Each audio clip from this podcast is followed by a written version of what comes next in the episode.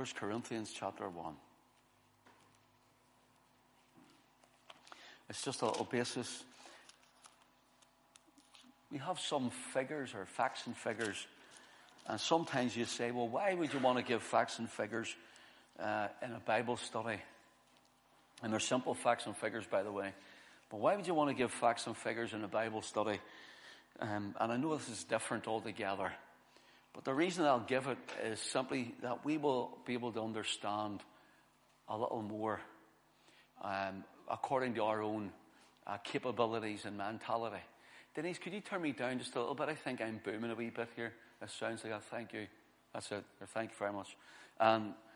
It's just so as we will be able to grasp it in man's mentality more and understand it a little better. Puts it into perspective what we want to say when we bring out some literal facts for you.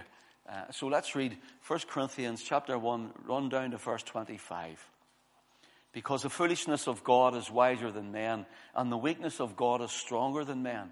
For you see your calling, brethren, how that not many wise after the flesh, not many mighty, not many noble are called.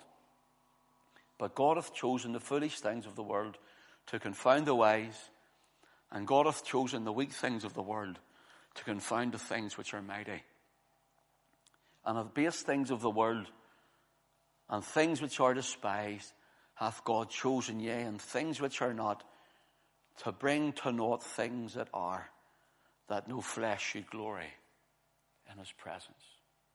Now, we looked at this more in depth. It was 2 weeks ago because we were off last week. But when we looked at part one of the science and 10 Bible proofs, I called it, because there's 10 things that are set forth in the Word of God. Well, there's 10 that I've chosen for this. There's far more, but there's 10 things that we're going to look at that are set forth in the Word of God. And the Lord told us they're there, and it's simple faith that's been imputed to us by the Spirit that causes us to believe the Word. And so God says what it is. God does what he means, what he says. And so because of that, we believe it. And we're men of high intelligence, not all men, but many of high intelligence, or women, may look at us as simple, may look at us as people with not too much intelligence because of so many letters after their name, and they've went to so many universities and become professor this, that, or the other. And we have the like of the Hawkings and the Dawkins of the world who write these books, The God Delusion, denouncing God. Now, we went into that more in the first part, and we'll not go into it too much tonight. But the reason I had chosen this scripture is because God hath chosen the foolish things. So when I say this with respect, and I say it including myself. You and I are the foolish things of the world. Now, there's people with great intelligence, but nevertheless, to believe these things seems foolish to others. You see what you believe? Do you see this faith that you've been given by God to be exercised in Jesus' name? Man thinks it's foolish. I'm saying man, I mean outside of Christ. The secular world, even the intelligentsia of this world, thinks it's foolish. How can someone believe in an invisible God? How can someone believe there is a God when now we've figured all this stuff out about a big bang, and we've figured out about evolution, and yet it's all guessing?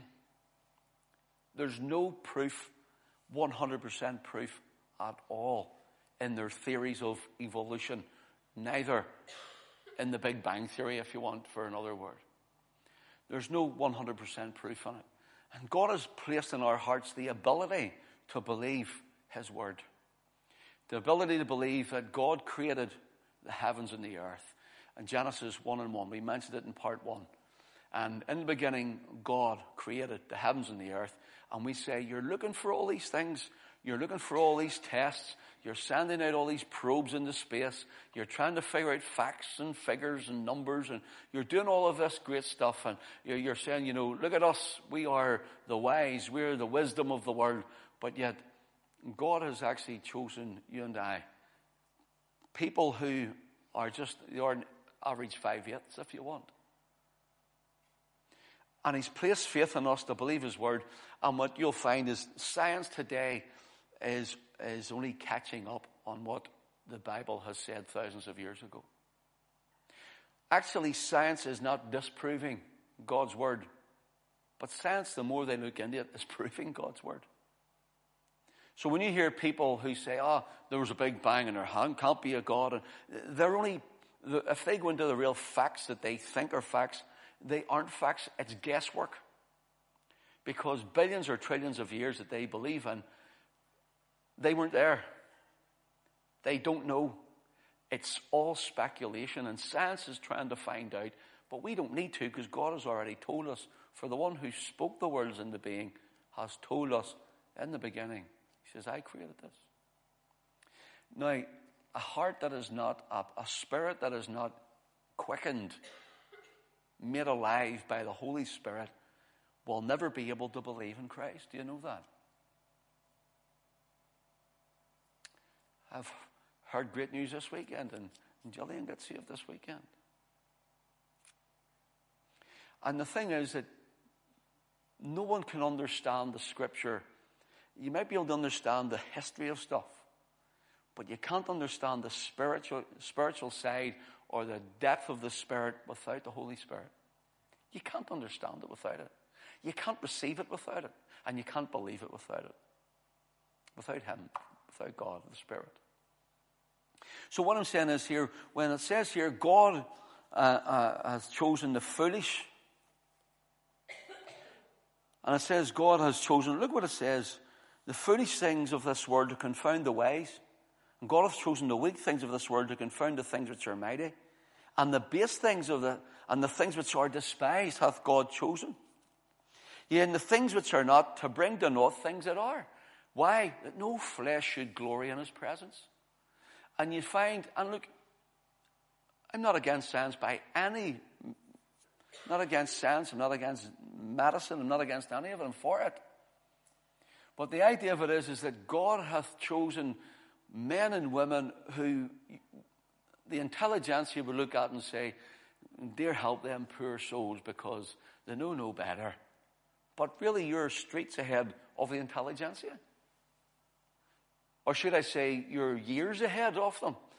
In fact, when you can believe the Bible and what it says about God and about creation and what it says about whom He is, you'll find that when you believe that, you're actually way ahead of them, and they're just catching up with you. Because they're dead, and a dead man cannot keep up with a living man. A dead woman cannot keep up with a living woman. What do I mean? They're dead in their spirit, so they're trying to find out in the flesh and the limited, finite mind that they have, which is bigger than mine, greater than mine, and deeper than mine. But what I have and what you have is the mind of God. We have the Scriptures. We have the Spirit. We have the mind of the infinite. So whenever we are accepting by faith the creation account that God created the heavens and the earth, by the time they're finished, they're starting to do one of these big experiments again. Is it over in, is it Sweden or Switzerland? The big tunnel. They're going to do it again, but they say it's going to be 4 times stronger. To try and collide everything together to see how the Big Bang came. Well, you know, if they were right, and the Big Bang happens in Sweden or Switzerland, whatever it is, then bye-bye, folks, because we're all gone. Big Bang is bang, and we're gone. But they're not right. And God says, no, I did this. And why does it help us to be able to see what God has already said, and by simple faith in reading His Word, that we are streets ahead of man's mentality and his own thinking? See, no flesh will glory in His presence, so you and I can't glory in this, because this is all of God. And we can't even believe this, the Savior without God either.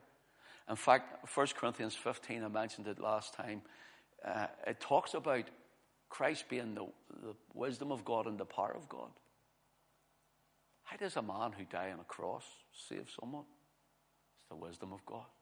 How does a man who died on a cross heal someone and save someone by dying and shedding his blood? Because that's the power of God unto salvation. That's the power of God unto healing. All of the cross is all that we need. And so we believe it by faith, and it'll take it. But we couldn't believe that unless God himself came to us and gave it to us. So you are a privileged people this evening. We are a privileged people this evening because God hath visited us and he has spoken to us and shown us our need of a Savior, shown us the only Savior who is the Lord Jesus Christ, and given us, imputed to us, the ability to believe in his name, to call in his name, and to walk in his fame. So whether it be just this weekend someone came to saving faith, or whether it be 40, 50, 60 years ago someone came to saving faith, and nevertheless God has met you and given it to you. So that's why I brought this, that we may be seen by the world as the unwise and all those other things, but really they're just catching up with us. If you were to get the book, The God Delusion, and you were to start reading it, you'd find that everything man is trying to find out, God has already told us. God's already told us. So what we have looking at briefly and quickly here, I'm going to run you through the first few that we did last week. And I did do other spin-off ideas on it about the jewels and the light and the jewels and the speed of light. And I'll mention those to you to keep you up to speed just where we are at this, okay? So the first one that we looked at, science told us for absolute years that the earth is flat. And as I said last week, in 2004, there was a new website made up. Alice, why are you hiding away down the back? I'm joking. I said that to Alice, and you're all right. In 2004, there was a new website was formed and set up by the Flat Earth Society. So there are people in 2015 who still believe in the flat earth. The earth's flat, like a disc. So here, the Bible tells us that the earth is a sphere, like a ball. Isaiah 40, let's just read these. We'll not comment on them because we did go into them more last week. Turn to Isaiah chapter 40. Just read a wee verse out to you. Isaiah 40 and verse 22. Listen to what it says. It is he that sitteth upon the circle of the earth, and the inhabitants thereof are as grasshoppers, that stretch out the heavens as a curtain, and spreadeth them out as a tent to dwell in.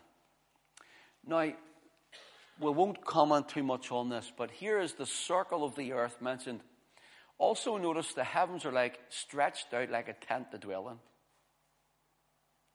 Whenever you look at science and you say, well, if everything came from a little pinhead which imploded to make an explosion and all this sort of stuff they come out with, how did this vast space that we have occurred? Trillions and millions and billions of galaxies, and we can't even fathom the height of it. How did this happen? Oh, well, you see, through time, the force of it stretches it out. But that's not what happened.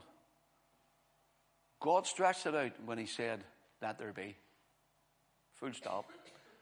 Sister, do you ever get, shouldn't say that's a bit sexist. Brother, sister, it usually is the sisters, but do you ever get the duvet? And you do that with it on the bed, and it goes out to full length, and you let it fall on top of the bed. You just stretch it out in one go. You don't get it and roll it into the middle and put a wee bit that side, and a wee bit that side, or maybe you do, and a wee bit that side. You don't do that. It comes out, pull it out, and that's it. And God stretched it out, full stop. Here it is. Bang. Not the big bang. Here it is. That was a figure of speech there, by the way.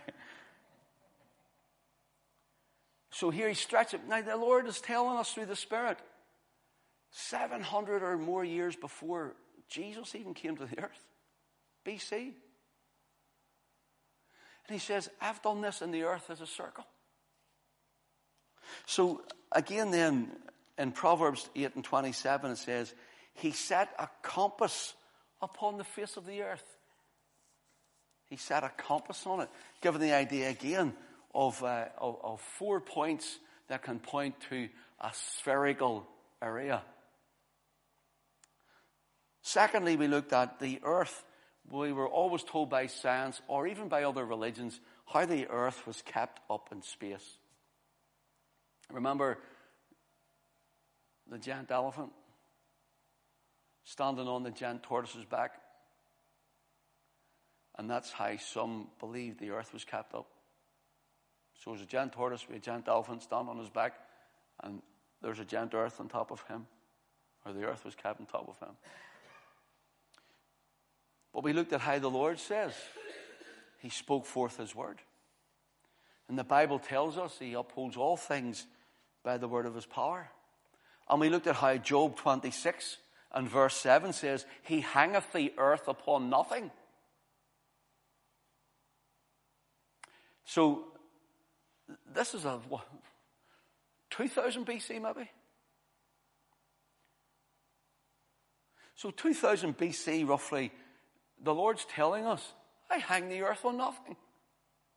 And man's trying to figure out, how is the earth floating in space, or what is it hanging from?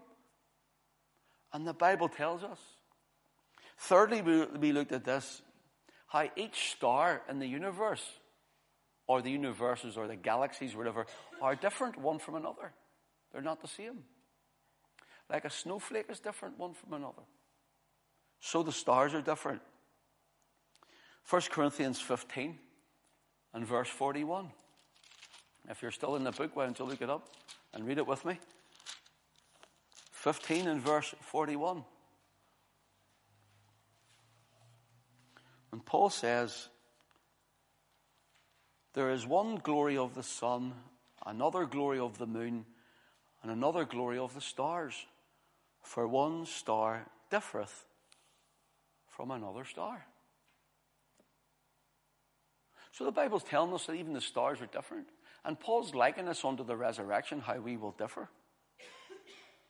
But he said, see, the stars, they differ. How does Paul know that? I'll tell you how Paul knows that. Because the Holy Ghost told him to write this.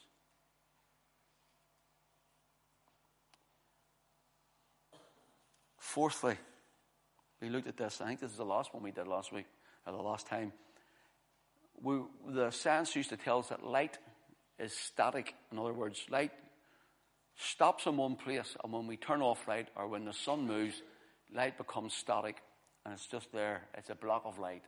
And that's why science used to think of light. But now, science has found out that the light is not static, that it moves. And the Bible tells us that too. For example, Job 38. Let's read it just. Job 38. It's a little bit obscure, but I tried to explain it the best I could to you last week. Job chapter 38. Verses 19 and 20. Where is the way where light dwelleth? As for darkness, where is the place thereof? That thou shouldest take it to the bound thereof, that thou shouldest know the paths to the house thereof. In other words, daytime, a block of light, it's taken away, and a block of darkness. And darkness and light were classed as similar, that they were static. But now we found out that, darkness only exists in the absence of light. Darkness only exists in the absence of light. So whenever you go to your house and you open the living room door and the door is dark at night, or the room is dark at night, when you open the door and you put your hand on the wall, you turn on the switch, no more darkness, because light has come in and light moves. But so quick. It's like it's already there. It's like static. There it is. So science believes that it was static, but we found out that it moves. In fact, it moves at 186,000 miles per second. 186,000 miles per second. Now, we give you a couple of examples. Let me give you a couple briefly, just to keep you, pardon the pun, up to speed. Light travels from the moon. If you go tonight and you see the light from the moon, and it's from the moon to it hits your eye, it takes 1 second for it to travel that far. If you go out and look at the sun, and we know not that we got it directly, but you know, the sun, the light from the sun that comes and hits your face, or when you're lying in your, at the swimming pool on holidays and you're sunbathing, that sun has left that light has left the sun 8 minutes before that. 8 minutes earlier, that light that's hitting you at that time left the sun and traveled for 8 full minutes at 186,000 miles every second. Okay, so we also looked at the nearest star. I think it did Alpha Centauri. And that's not counting our own sun now. And it takes light to travel 186,000 miles per second for how long? 4.5 years. Think about that. 4.5 years. You go out and the nearest star you can see, the brightest nearest star, that light left there 4.5 years ago. And it traveled at 186,000 miles per second, and you're seeing it tonight. How fast that is. Why would I give you these statistics? Because this is who our God is. This shows the immensity of God, because he fills the heavens and the earth. He's the one who speaks and all this happens. And it's not like he has to keep saying, keep up, come on, keep up, keep shining. You know, doesn't. He just says, let it be, and that's it. So what about your life? What about the difficulties and the giants and the mountains and the valleys and what about the sicknesses we're facing? And sometimes saying, oh, Lord, I know you're able, but really are you able? And, you know, the Lord says, do you not know who I am? I'm the one who does this. Lord, you know I have a bill come in and I am absolutely skint. I know I'm going to pay my bills. You leave it with me. I hold this whole universe up. Lord, I don't know what to do because this problem's come up and this problem's come up and that thing come up. He says, look at the stars. Who holds them up? Do you do it? Ken, do you do that? No, Lord. And who are you to worry? I do that. So the things that are so impossible with us, we see how they're so possible with God. And it's to increase our faith to be able to believe him for greater things, for better things, for other things, and for more things, that we'll be able to say, Lord, I can't, but you can. And the thing is, he lives in you too. So this great God is in you. Isn't that tremendous? To think that everywhere you go, this God who holds these billions of stars up just by speaking it, lives in you. And when you start speaking, and when you go for an interview, or you go before a doctor, or you go for whatever, and you're standing there, and you don't know, I'm a bit nervous in front of this person. Do you know, you and I, if we realized who we are in Christ, we should be the most confident people on this earth to step out and step forward and say, hold on, do you know who my daddy is? Have you met my God? I'm not talking about arrogance, and I'm definitely not talking about irreverence. I'm talking about confidence in Christ and none in our flesh. This great God is the one who is for you and he's not against you. This great God is the one who loves you and he knows all about you. We tend to think sometimes, you know, Lord, do you know? This is happening and that, do you know? But where are you? He knows everything. He knows everything. As I said to you last week, and I've done a wee bit of maths for you, I said that it is believed and it's been counted that light is slowed down in speed when it goes through a gemstone. Light actually is slowed down in speed when it goes through a gemstone. And it's been measured at some of the purest gemstones it goes through at 277 million miles per hour. Slowed down to that. Now, if you set a 60 mile an hour and you didn't hit a traffic jam and you didn't hit a traffic light and you had no crossroads to slow down, you were on a motorway for 60 miles. On a motorway, just straight for 60 miles, nobody in your way, just you on the road, and you're sitting at 60 mile an hour, how far would you go? 60 miles. 60 miles an hour, isn't that right? 277 million miles per hour, and that's it slowed down. Now, the thing is, the greater thing about our God is, He is, in Him is, our God is light and in Him is no darkness at all. And He doesn't be slowed down and He doesn't need to move because He's everywhere at once. How quick can He come to your rescue and to your aid? How quick can He change the circumstances? How quick can He make things happen when He needs to make and wants to make them happen? How quick, whenever you're at your wit's end corner, as it were, and you think you're going over the end of the pier, how quick can God step in and stop it at the last minute? When you're taking your last breath of this life, and God needs to stop in and wave, everybody's went, they're the going inside, right up again. He doesn't need to come in like lightning or like the speed of light because He's already there. Everywhere we go, He's already there. When you come in here, when you go home, no matter where you are, we have to focus our mind to think on the Lord to go to pray. We find somewhere maybe that there's no one around. We think of, but every time, no matter where you are, where you go, and you get down on your knees or you're standing or you're walking, and as soon as you even focus your mind on God, He's already there.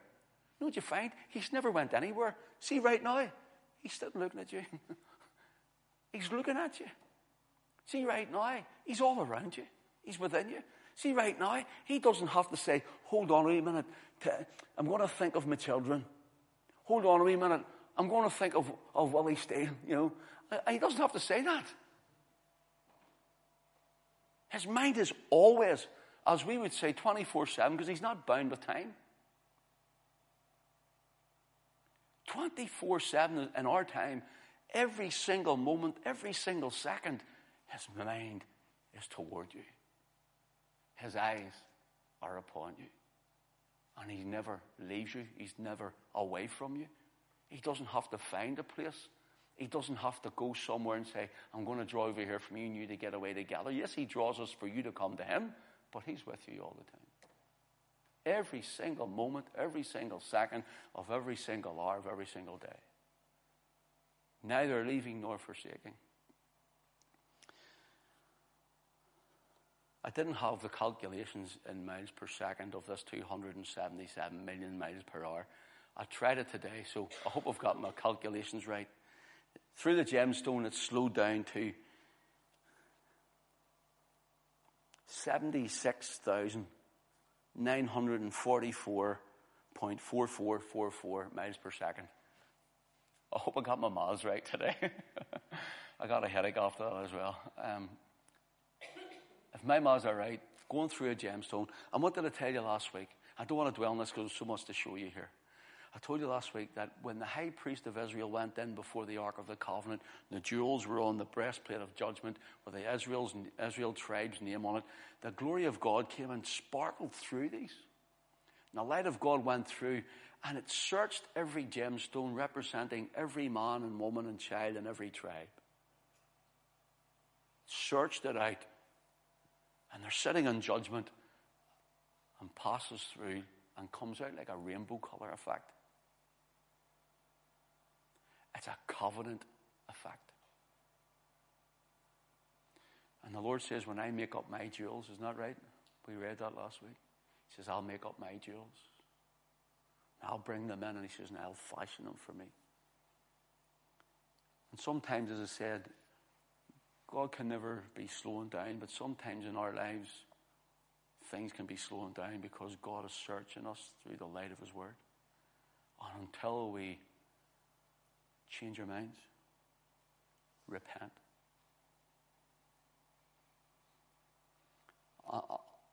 And until we change our thinking about him, things are slowed down, and he searches the heart. That's the idea of the likeness for you. Okay, let's go quickly.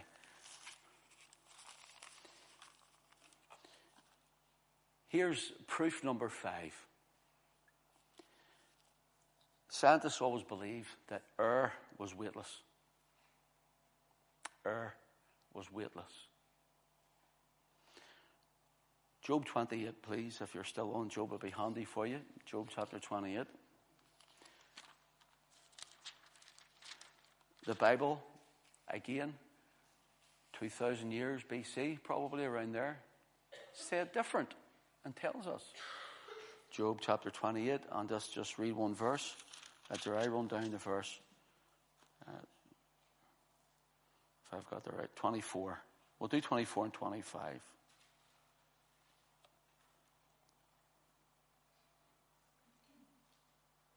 For he looketh to the ends of the earth, and seeth under the whole heaven, to make weight for the winds, and he weigheth the waters by measure. To make weight for the winds, and he weigheth the water by measure.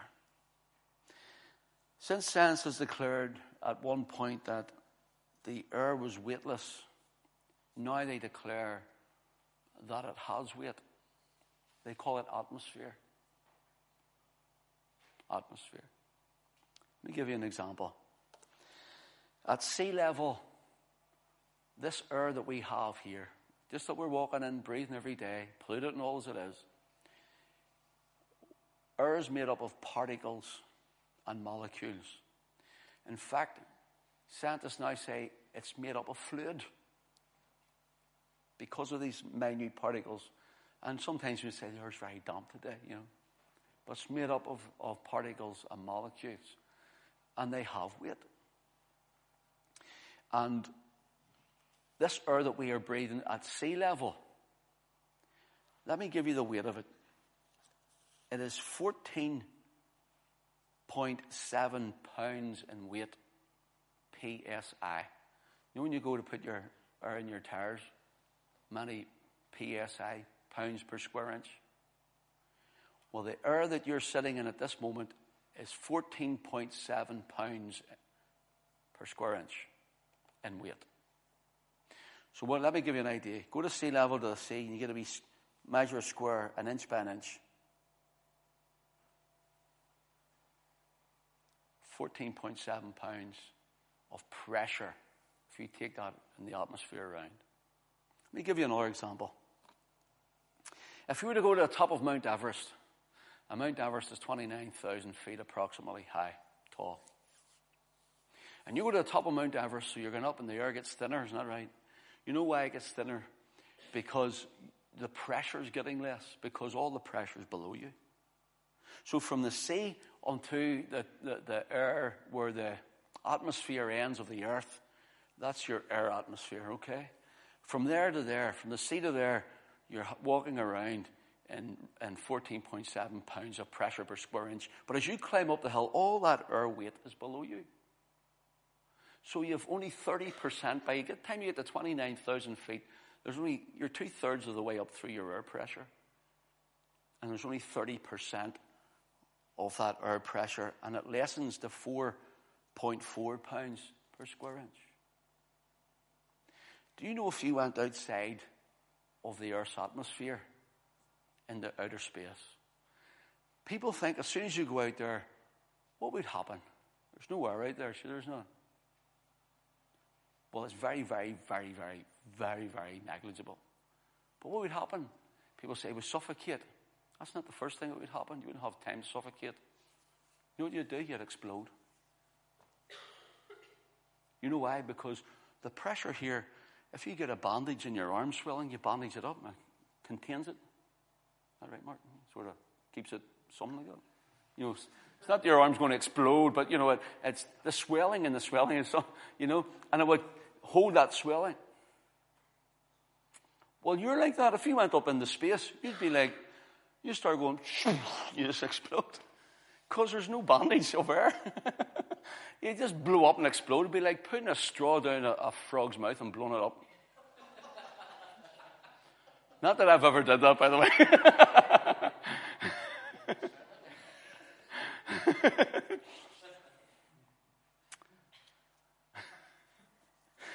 But that's what it would be like. So you don't even get a chance to suffocate. You explode. There's no pressure.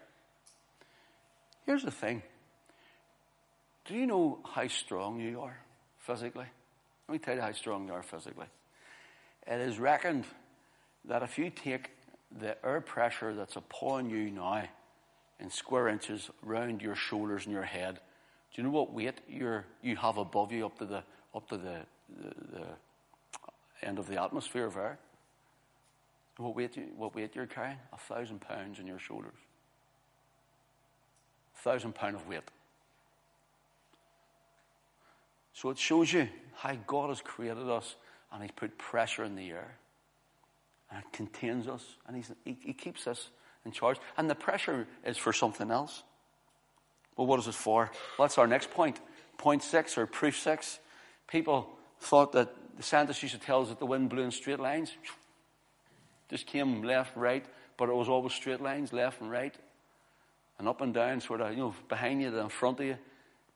But now we know it doesn't. It comes in circuits. You watch the weather forecast, you see the circuits of the wind coming, going around in circuits. Bible tells us this. So if they had read the Bible and believed the Bible for what God said before they tried to prove it, you're saying they're only catching up with the Bible. Ecclesiastes chapter 1. Ecclesiastes chapter 1 and verse 6 says, "The wind goeth toward the south and turneth to the north. It whirleth about continually, and the wind returneth again according to its circuits." This is the man Solomon, the king, whom God had given all the wisdom to. And now the Spirit's moving on him to write this, and he says, the wind, it turns in circuits. Oh, no. You can hear them all today, all the intelligentsia. Now, Solomon, I know you're a wise man, but the wind goes straight. Bible preacher maybe 100 years ago, no, the wind must be straight. But the Bible says it turns in circuits. No, it's an antiquated book, it's out of date. But now they find that they are actually goes in circuits. What else is science telling you today that's hindering you in your faith? Or what is man and unbelief telling you? Or woman and unbelief telling you that's hindering your faith? Don't need to believe the word for today. We've got this, and we do that. And that's an old book. It's out of date. See, this book is more up to date than your newspaper tonight. Do you know how up to date this is? Remember a few weeks ago when we done about the nations gathering together for the Battle of Armageddon? Remember I mentioned Russia, and do you know today they had the scrambled jets off the Scottish coast, and they had to send out a Royal Naval warship because they actually sailed right up their Russian fleet. Some of their fleet right up the English Channel, just today. And they sent up fighter jets. They had bombers flying right along the coast of Scotland. And Labour wants to get rid of the Trident. Now, but that shows you we're up to date. So saying this is what's happening. Up to date. Now, again, let's move on quickly. So, number 7. Science used to tell us that the ocean floor was flat. That the ocean floor was flat. But the Bible again tells us that the ocean floor contains deep valleys, ravines, gullies, or mountains, and mountains. 1 Samuel 22. 1 Samuel chapter 22. And that's right on down to verse 16.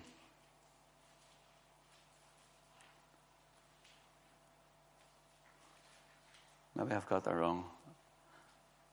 Maybe it was 2 Samuel. Let me just look.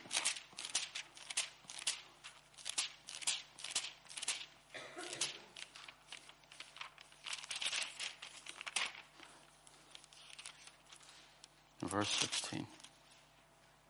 Yes, sorry, 2 Samuel. I said first, second. Should have gone to Specsavers, Ken. Ken, I was going to Specsavers soon as my eyesight's getting worse. I can't see, really. 2 Samuel 22, verse 16.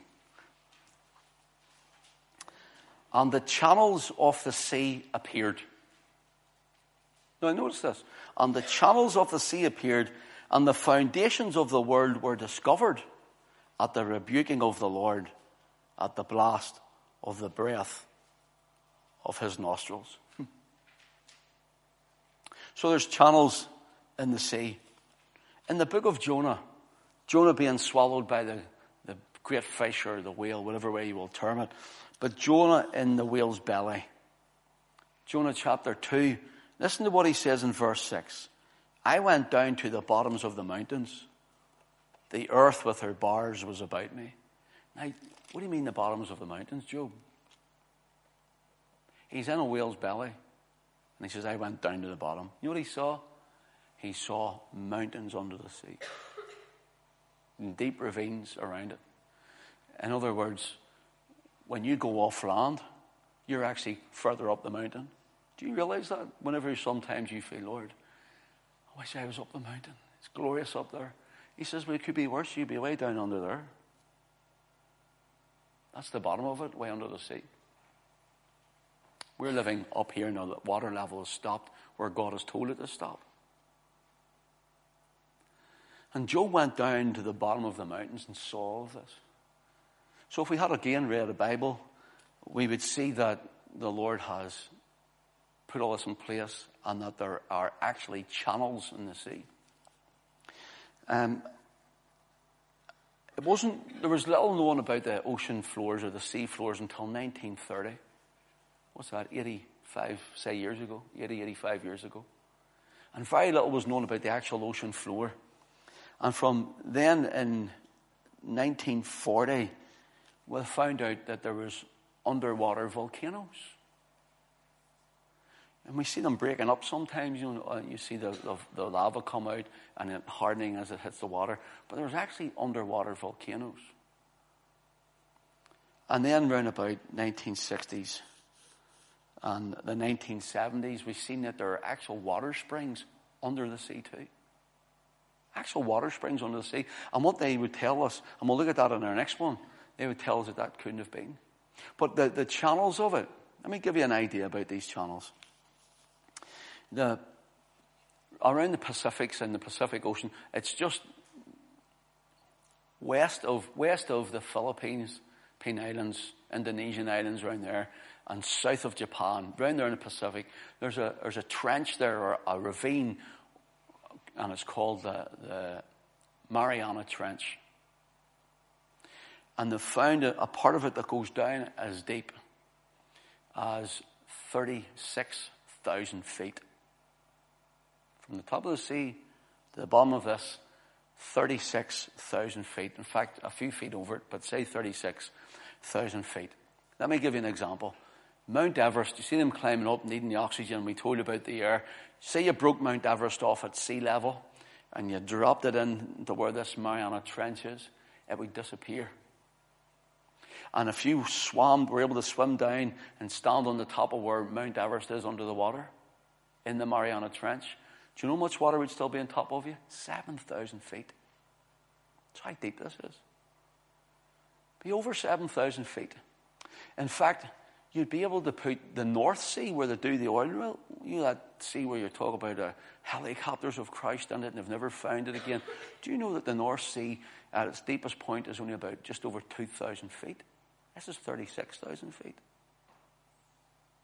You can put the three North Seas on top of Mount Everest before you'd start reaching the top. That's how deep this is. But they only started to find this out within the last 60 years or so. And the Bible says, Job says, I went down to the bottoms of these mountains and I've seen what's under there. I've seen the channels under the sea. But man says, couldn't be channels there. 100 years ago, couldn't be. It's flat. It's all flat. That's what science, now science knows different, catching up with the Word of God. It's really catching up. And look, you know what that tells me? It tells you that you and I who believe this, who are meant to be the foolish, but we're not really the foolish. God has made us the wise. God has given us more wisdom because why? Because we're containing the Spirit of God. Moving quickly, we're nearly finished. The eighth one, okay? The eighth one is the oceans, as I said, had springs. They used to say all water ran in. The scientists said all the water ran in from rivers. Just kept running in from rivers. But the Bible says different. Job chapter 38 and verse 16. Listen to what Job says. Job chapter 38 and verse 16. Hast thou entered into the springs of the sea? What, Job? Hast thou entered into the springs of the sea? Or hast thou walked in the search of the depth? Job saying, have you seen these springs of water actually under the water? There's fountains under there. Couldn't be. Couldn't be. The sea's fed by all these rivers. Really, now we know that the rivers are fed by the sea, catching up in the clouds and dropping on the land. But there's actual springs under the sea. Ninth Bible proof quickly, okay? By the way, see the fountains of the deep, the springs under the water. Do you know when they were first discovered? In the 1969, 70, around about then. Nobody was able to, knew that, but the Bible tells us. 8 and 2. Is it 8 and 2? What did I write 6 and 11 down for? Nor have I. Okay. I didn't know where I was doing there. Okay,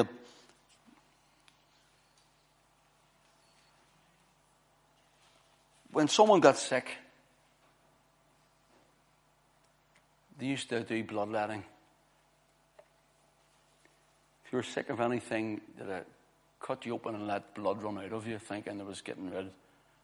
And many people actually died from this. They let too much out. The Bible tells us that life is in the blood. And when you go to your doctors, something wrong with you. When I was younger, I detested going to the doctors because my doctor, the only words he ever knew was blood test. My mum used to say, you need to go over to the doctors just across the road from us. And I say, I'm not going. She'd say, why? Because he always makes me go for a blood test. And I'm not going for a blood test. But he had to just find out. In fact, it wasn't that long ago. A couple of years ago or so maybe, Allison was in my car, and I had these papers down the side of the door, and she was pulling them out, and there was a couple of things for a blood test and prescription, and I went, I don't need that. And I put it in the side of it. I sure didn't, you know. And she says to me, you were meant to go and get that. And I says, I didn't need it. And I didn't go for my blood test either. He did, and it was in the side. I forgot about it. And it was in the side of the door. But then we find out that whenever you check up in the blood, that all this is carried around in the blood. The Bible tells us these things. That life is in the blood. Leviticus 17:11 will tell you that. Now we know spiritually as well. Life is in the blood, but it's in the blood that carries no disease.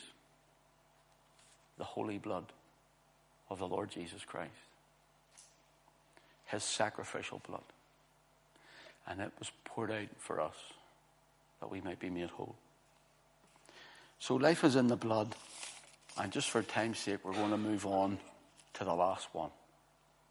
The Bible tells us how to stem infections.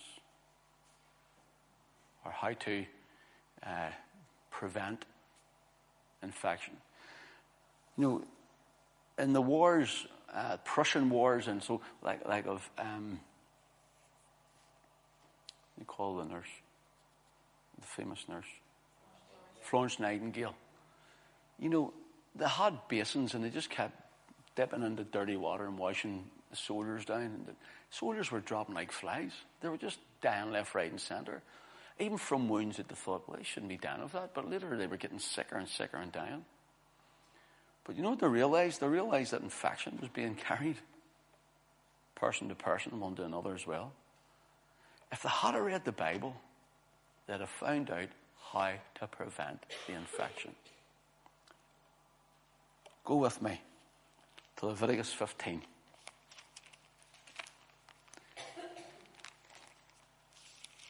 Leviticus 15.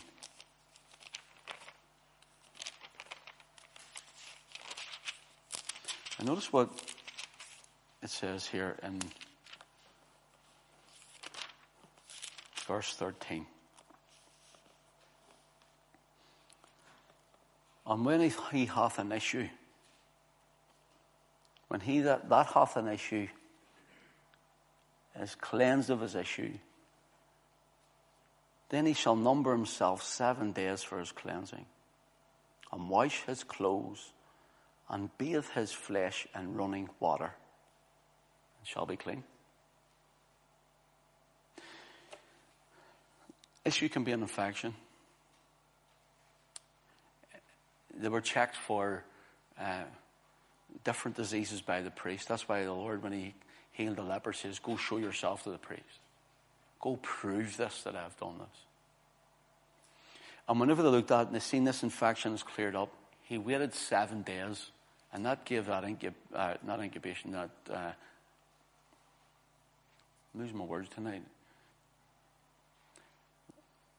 that time for any infection to be really dead on him, not to return to him.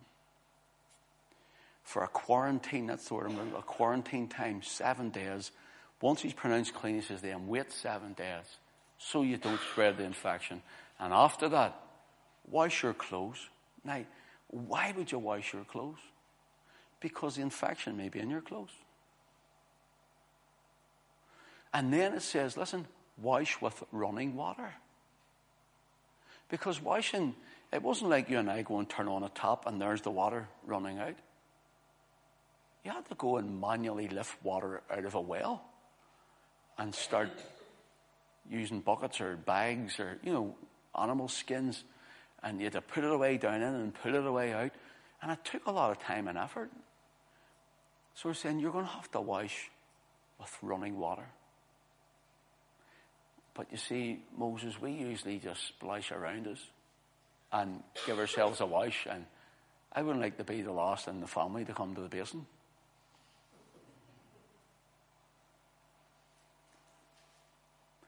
Moses says, with the Spirit of God on him, running water, do it. To wash it away. To wash it away. And that was to make sure that he was clean, and his clothes were clean, and the disease and the issue was taken away. I want to show you this, and this is our last one, our last scripture. Matthew 27. Matthew 27. This is well known after I run down. Verse 24.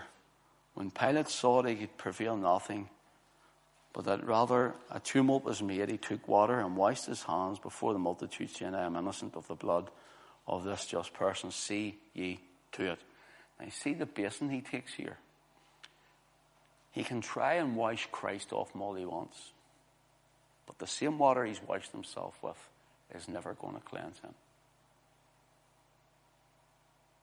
It's a static water. It becomes a stagnant water. And the more he dips his hand into that, the more he's guilty of it. It'll remind him, Christ, Christ, Christ, Christ. But running water washes away completely. That's why the Bible is likened unto the washing of the water of the Word. It washes over you and washes away all the thoughts of the day, the things that pollute our minds, washes them away. That's why the Holy Ghost is like a well of water, living water springing up in you. Just keeps continually bringing life and health and healing and wholeness and wellness. And it's not a stagnant water. But here's just a wee thought. Sometimes we let the things of the Spirit die in us to a point where it starts to become stagnant. And all the things of the day, and all the problems, and all the weariness, and all the old nonsense that comes, it starts to pollute that which the Spirit does not want us to have polluted. It starts to congeal nearly the water of the Spirit in us. And we realize then we feel unclean, unable, we feel powerless, feel useless, we feel down, we feel lethargic with it, we feel unspiritual, we feel carnal. And it's because we're not allowing the cleansing of fresh flowing water every single day of the Spirit and the Word. And the Word. There are 10 Bible proofs I've shown you there. I'm not a scientist. It's not, as I said in part 1, creation, all the things is not my, excuse the term, forte. I'm a big prophecy fan, you know that. I study it all the time. And I could argue a black crow's white or whatever, or vice versa.